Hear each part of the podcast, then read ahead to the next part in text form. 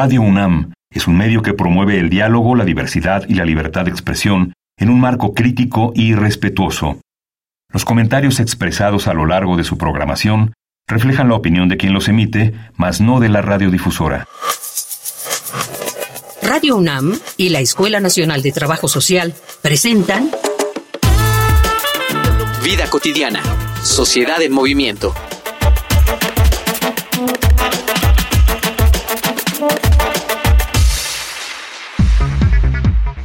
Bienvenidas, bienvenidos. Soy Ángeles Casillas, como siempre agradeciendo que sintonicen nuestro programa. El 30 de julio se conmemora el Día Internacional de la Amistad. Quisimos anticiparnos a esta próxima conmemoración para conocer qué es esto que llamamos cultura de paz, cómo implica o qué efectos tiene en nuestra sana convivencia. De eso vamos a reflexionar el día de hoy, pero antes, por favor, si tienen alguna temática o problemática que gusten que podamos abordar en el programa, escuchen los medios oficiales de nuestro programa. Facebook, Escuela Nacional de Trabajo Social, ENTS, UNAM. Twitter, arroba ENTS, UNAM Oficial. Instagram, ENTS, UNAM Oficial. Al escuchar de la cantidad de crímenes que se cometen de las guerras y los conflictos políticos, más de uno de nosotros en nuestra infancia se preguntó, ¿por qué no solo nos ponemos de acuerdo para llevarnos bien y ya? La respuesta adulta a esta pregunta es por supuesto la de reír, pero mirándola detenidamente es una pregunta adecuada, no porque todo se solucione solamente llevándonos bien, sino porque esa es precisamente la pregunta que hay que hacer ante todo conflicto. ¿Por qué ocurrió? ¿Por qué no se puede resolver con un acuerdo? ¿Qué hay debajo de él? Cada problema social, político y económico deriva en una serie de consecuencias que alteran nuestra paz y que evitan que ésta pueda ser duradera. El problema no es el robo, sino los factores sociales de un determinado grupo poblacional que le impiden a una persona conseguir el sustento básico y que el robo sea su opción más factible. Por supuesto que todos quisiéramos solo ponernos de acuerdo para llevarnos mejor, y es por eso que debemos analizar los factores que lo impiden. Por eso hoy, en Vida Cotidiana, Sociedad en Movimiento, hablaremos sobre cultura de paz y sana convivencia con el profesor Pietro Ameglio Patela, profesor de tiempo completo de la Facultad de Filosofía y Letras de la UNAM. Me da muchísimo gusto recibir en cabina virtual a Pietro Ameglio muy bonita tarde. Gracias por haber aceptado la invitación. No, gracias a ustedes por compartir, por pensar en voz alta y muchas gracias al auditorio que nos acompañe. Al contrario, muy complacidos que estés con nosotros. Vamos a iniciar, si te parece, contextualizando eh, quienes nos están escuchando. ¿Qué debemos entender por esto que llamamos como cultura de paz? Bueno, eh, la paz es una palabra muy grande que a veces, igual que violencias, que guerra, que no violencia, nos puede evitar entender bien el fondo de los problemas si no lleva algún tipo de, de apellido, de complemento, ¿no? Porque son valores absolutos que a veces son difíciles de aterrizar y de aplicar en realidades más concretas, ¿no? Por eso una primera distinción que me parece importante tiene que ver con que una cosa es la cultura de paz, otra la educación para la paz y otra la construcción de paz. Aunque sean caras de un mismo triángulo, complementarias, interrelacionadas, pero no tienen la misma dimensión, especialidad ni los mismos ejes de reflexión, ¿no? Y es importante. Eh, si la pregunta tiene que ver con la paz en relación a la cultura, bueno, eh, como decía, el tema de la paz debe llevar algún tipo de apellido, de complemento. Sin duda creo que justicia, eh, muchos discuten si viene antes o después de paz, creo que es un primer complemento fundamental creo que en México se ha agregado otro concepto clave que se maneja mucho, incluso desde el mismo levantamiento zapatista del 94, que es la idea de dignidad, y que es una idea muy importante, muy integral, porque finalmente el tema de la paz está ligado a, a un proceso milenario de nuestra especie, ¿no? Y es una forma de humanizarnos, de ser más humanos en muchas áreas de nuestras relaciones sociales, no solo en lo biológico, y la dignidad en ese sentido de cada ser humano, de la otredad, es un valor clave en la humanización de nuestra especie. También para nosotros, y particularmente en el tema de la cultura, está la idea de no violencia, que eh, propondría de verla escrita toda junta como una sola palabra y no separada por guion, no de violencia, porque es algo, diría Gandhi, antiguo como las montañas, como cultura, y va mucho más allá que oponerse a situaciones de violencias directas, estructurales o culturales, sino que es una forma integral de vida, de concebir el orden social, el tejido social y las relaciones humanas, que puede no haber una violencia directa y sin embargo puede no existir la no violencia porque faltan situaciones de justicia y de dignidad también. Entonces, a mí me gustaría mucho eh, complementar la idea de paz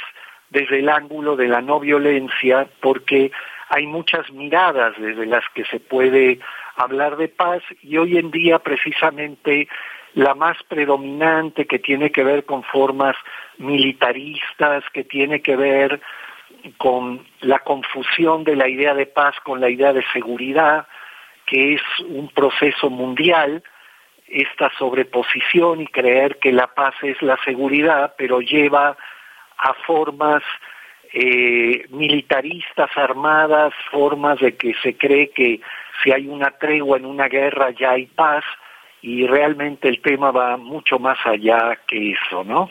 Ya nos comentas eh, varios ámbitos que se complementan, ¿no? Cultura, educación y construcción cuando hablamos de paz. Vamos a seguir platicando, eh, justamente vinculándolo a la cultura de paz, pero antes a propósito de esta eh, situación que nos compartes de no violencia. Vamos a escuchar algunos datos estadísticos que nos prepara producción respecto al índice de paz y de violencia que hay en nuestro país. Escuchemos una infografía social. Infografía social.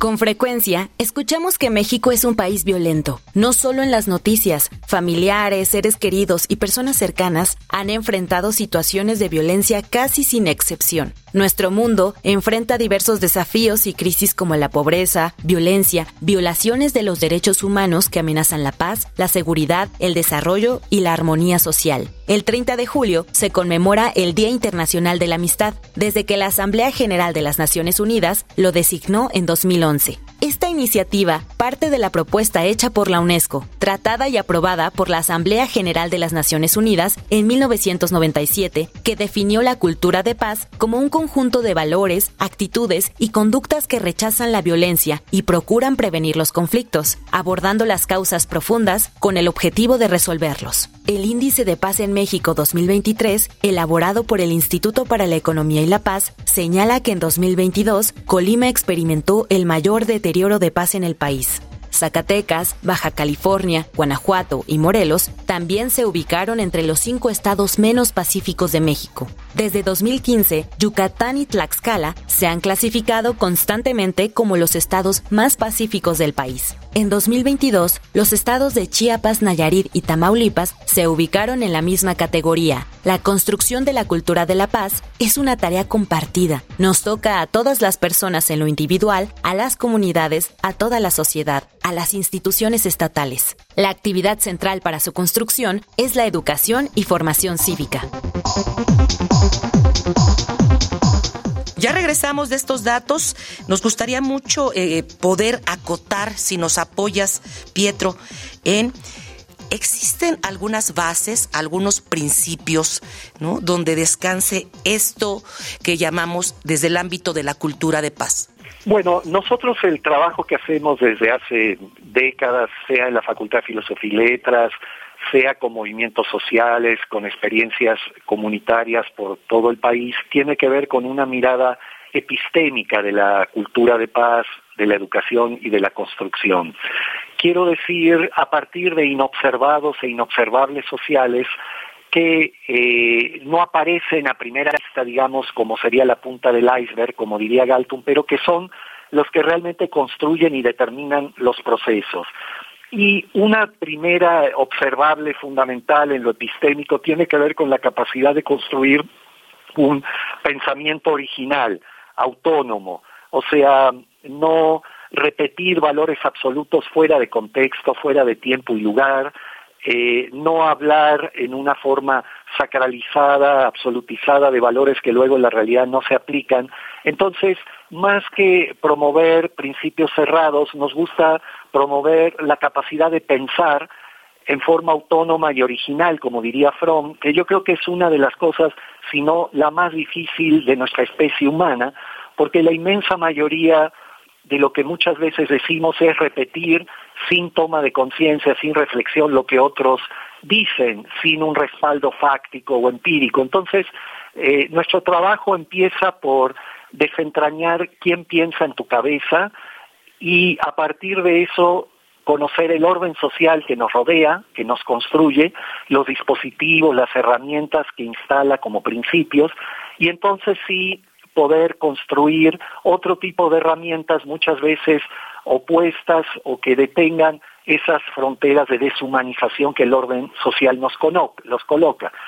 Pero sin duda un principio fundamental tiene que ver con humanizar a la otredad, a la alteridad, a la gente que nos rodea, también a los adversarios, eh, eliminar formas de prejuicio, de estigma, de chivos expiatorios es de clasificación de personas, algo muy característico, por ejemplo, de la educación y de la academia, la clasificación, eh, exámenes, notas, pasar lista, etcétera.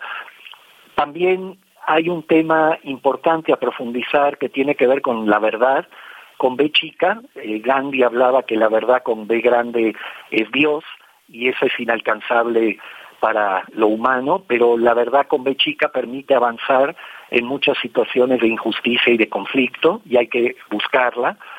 También un par de temas eh, claves es tener la capacidad de no activar permanentemente la espiral de la violencia, del odio, eh, en las formas de acción directa, de construcción de cultura de paz, tener mucho cuidado de no hacer más grande y más violento el problema. Creo que otro tema fundamental en cuanto a principios tiene que ver en la relación entre el fin y los medios. Eh, este es un tema clave que da para hablar mucho porque eh, en la cultura de paz los medios ya son un fin. Como diría Gandhi, de una mala semilla no pueden hacer un buen árbol. Entonces, los medios ya constituyen un fin y hay que cuidarlos mucho en el accionar. Y finalmente, para nuestros procesos de formación, de trabajo con la gente joven y no tan joven, con la gente que está en conflictos sociales, en luchas sociales, el tema de la desobediencia debida con B larga a toda orden deshumanizante, una idea del doctor Juan Carlos Marín, un epistemólogo argentino muy importante, eh, es muy clave.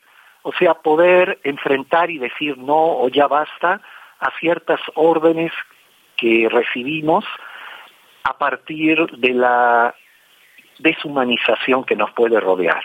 Y eso es muy clave en la cultura de paz, saber decir no y ya basta y enfrentar a la autoridad y a la inhumanidad. Pietro, has tocado muchos ámbitos, eh, no solamente donde se ejerce esta violencia, sino me llama mucho la atención esta parte donde tú comentas estos prejuicios, estereotipos, ¿no? Que van haciendo diferencias entre las personas y que van marcando una relación, pues nada positiva. Vamos a platicar en el siguiente segmento de cómo ir eh, promoviendo esta cultura de paz, cómo llegar a esto que tú llamas a humanizarnos. Vamos a hacerlo, pero antes te quiero invitar, obviamente, invitar a nuestro público a que escuchemos la voz de Universidad universitarias, de universitarios, ¿qué opinan ellas y ellos acerca de esta cultura de paz en los espacios principalmente académicos? Vamos a escuchar Voces en Movimiento. Voces en Movimiento. Soy Valeria, voy en sexto semestre de diseño industrial aquí en la UNAM. Mm, lo que entiendo por cultura de la paz, supongo que es el entendimiento de, pues, de lo que es la paz, supongo, y la implementación de ella a través como de la enseñanza. Sus características, supongo que es equidad y respeto entre las personas que convivan en ese espacio y yo creo que también cierto punto de tolerancia y convivencia. Lo que hago normalmente cuando tengo un conflicto con alguien, yo creo que a veces me enojo primero y una vez que ya estoy un poquito más calmada, lo que más intento hacer es a lo mejor intentar ponerme en su postura para ver si de alguna forma a lo mejor yo estoy mal. Y pues más que nada la comunicación, hablarlo, platicarlo, cómo se siente. Y supongo que ya en base a eso es que a lo mejor propongo cierto tipo de resoluciones o soluciones más bien. Hola, mi nombre es Karina, estoy en décimo semestre de diseño industrial en la UNAM. Me parece que es todo conocimiento sí, conocimiento sobre cómo convivir sanamente con los demás, con nuestro entorno. Tiene mucho que ver tanto lo que aprendemos en casa como que lo, lo que vivimos en nuestra vida académica o lo que aprendemos también en la calle. Me parece que lo primero que aprendo para poder saber convivir con los demás es en casa. En la calle tal vez es complicado, sobre todo porque te encuentras con personas que probablemente no compatas o empatas mucho con, ya sea con lo que haces, con lo que dices, pero en lo personal, por ejemplo, en mi colonia he tenido muchos problemas con vecinos porque no empatamos mucho en formas de pensar, sobre todo, por ejemplo, en el cuidado de animales, que yo soy súper, súper pro animal, y me he enfrentado con ese tipo de problemas en los que si bien es un acto malo, la persona no lo entiende como tal.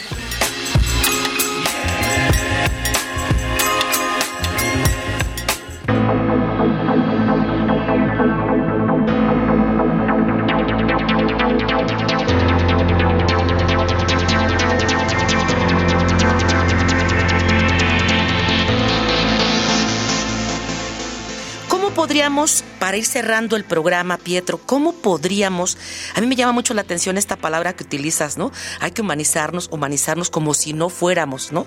De, esta especie humana, pero ¿cómo podríamos irnos eh, encaminando hacia esta convivencia sana de respeto, de aceptación de las diferencias, vamos, si quieres, lo dividimos en dos partes. Una que nos puedas compartir, digamos, cuáles son los retos desde la parte de quienes toman decisiones, ¿no? Como gubernamentales, como eh, desde la política pública. Lo hacemos desde tu perspectiva y después concluimos el programa desde nuestros espacios, en nuestras trincheras, qué sí podríamos hacer para promover esta cultura de paz. ¿Te parece? De acuerdo. Vale, entonces lo primero, vamos. Bueno, digamos, eh, el proceso de humanización de la especie es milenario, tenemos unos 250 mil años biológicamente similares, pero cultural y socialmente estamos muy lejos de considerarnos una especie humanizada para todos y todas. Eh, una de cada cinco personas o dos en el mundo no sabe si va a comer mañana gana menos de uno o dos dólares diarios, o sea, no sabe si se va a reproducir al otro día. Eh, los principales países del Consejo de Seguridad de Naciones Unidas son los mayores productores de armas del mundo. Entonces, en ese sentido, estamos, hay genocidios permanentemente en distintas partes del mundo.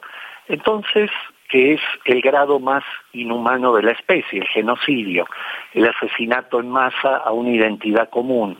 Entonces, el tema, como diría Conrad Lorenz, ese etólogo muy importante del comportamiento animal y humano, eh, estamos socialmente o culturalmente a veces más cerca del eslabón perdido que de un proceso ya de Homo sapiens. Entonces, en ese sentido nos falta mucho, es un largo anhelo la construcción de una paz y una convivencia más humanizante, que por supuesto no depende solo de las autoridades o de las fuerzas con mayores poderes sociales y políticos, sino que depende de toda la sociedad civil que tiene que interactuar, que tiene que ser escuchada y que tiene que participar eh, sea en la parte de reconstrucción del tejido social, como es la situación mexicana, creo que este gobierno ha hecho cosas muy importantes, pero claro, el desastre de la mal llamada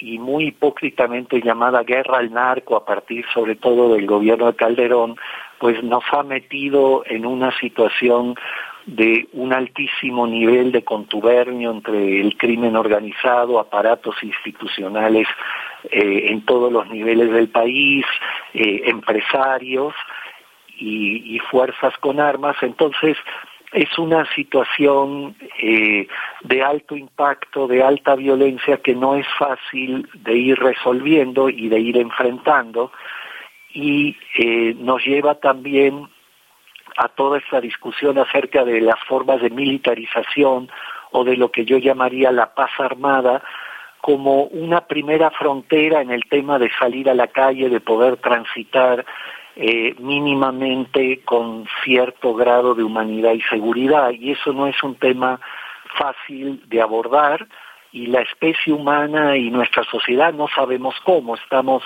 en permanentes experimentos, como diría Gandhi pero no hay duda que la participación y el involucramiento de las comunidades, de los grupos comunitarios que también buscan un control social a partir de asambleas comunitarias, a partir de formas de reeducación, no del castigo, sino formas que busquen generar otro tipo de vida en las personas que han incurrido en delitos, son formas que nos ayudan a humanizarnos también desde la reconstrucción del tejido social, ¿no?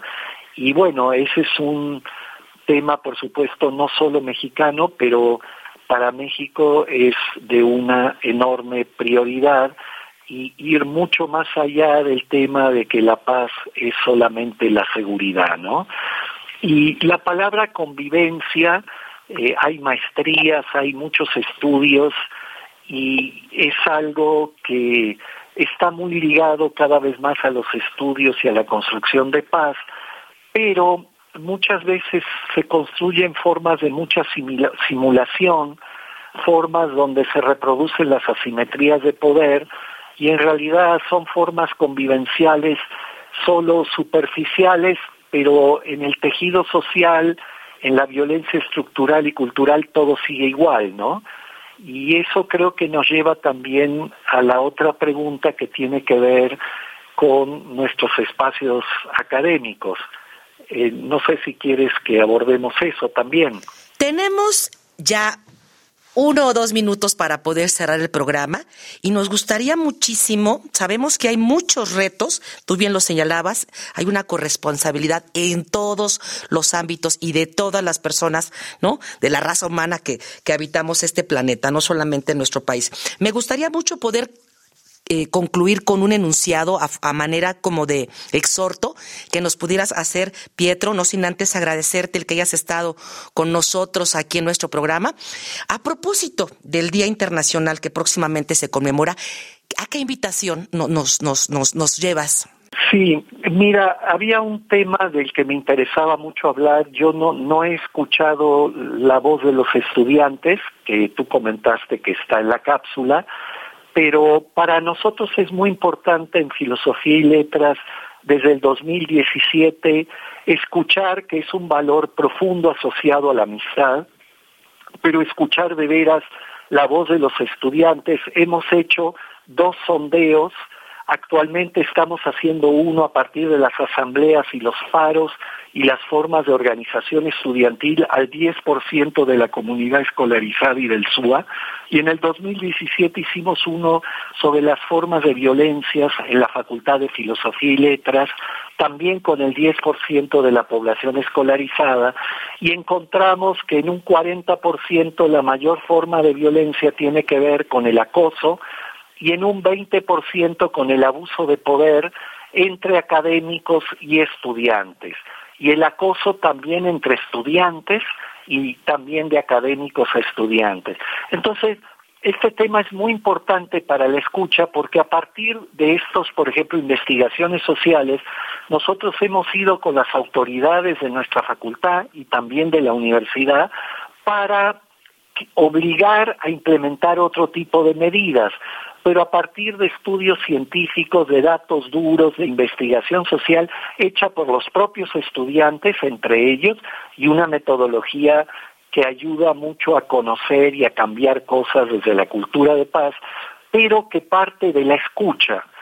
Y una escucha sistematizada y procesada académica y científicamente también, que hace que las autoridades y la comunidad tengan que reaccionar con el principio de realidad de la escucha de la comunidad, y ya no solo en debates ideologizados o de principios abstractos muchas veces, ¿no? Entonces, esto y también hemos hecho alguna campaña gráfica a partir de lo que la investigación social y el sondeo saca de parte de la población, como para que la gente se sensibilice, se haga preguntas, no tanto acusando, sino preguntándonos, cuestionándonos, y pueda romper formas de violencias encubiertas, formas de prejuicios, como decías antes, de estigmas y de castigos ejemplares, sino avanzar a una cultura que nos iguale y humanice más.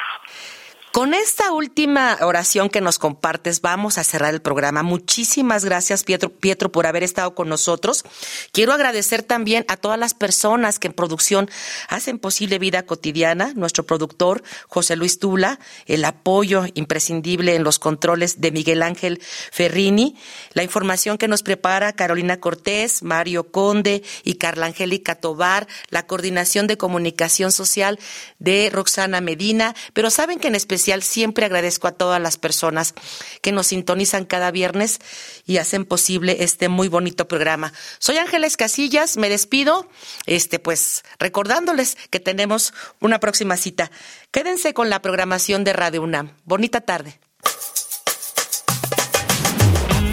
Vida cotidiana, sociedad en movimiento. Es una coproducción entre Radio UNAM y la Escuela Nacional de Trabajo Social.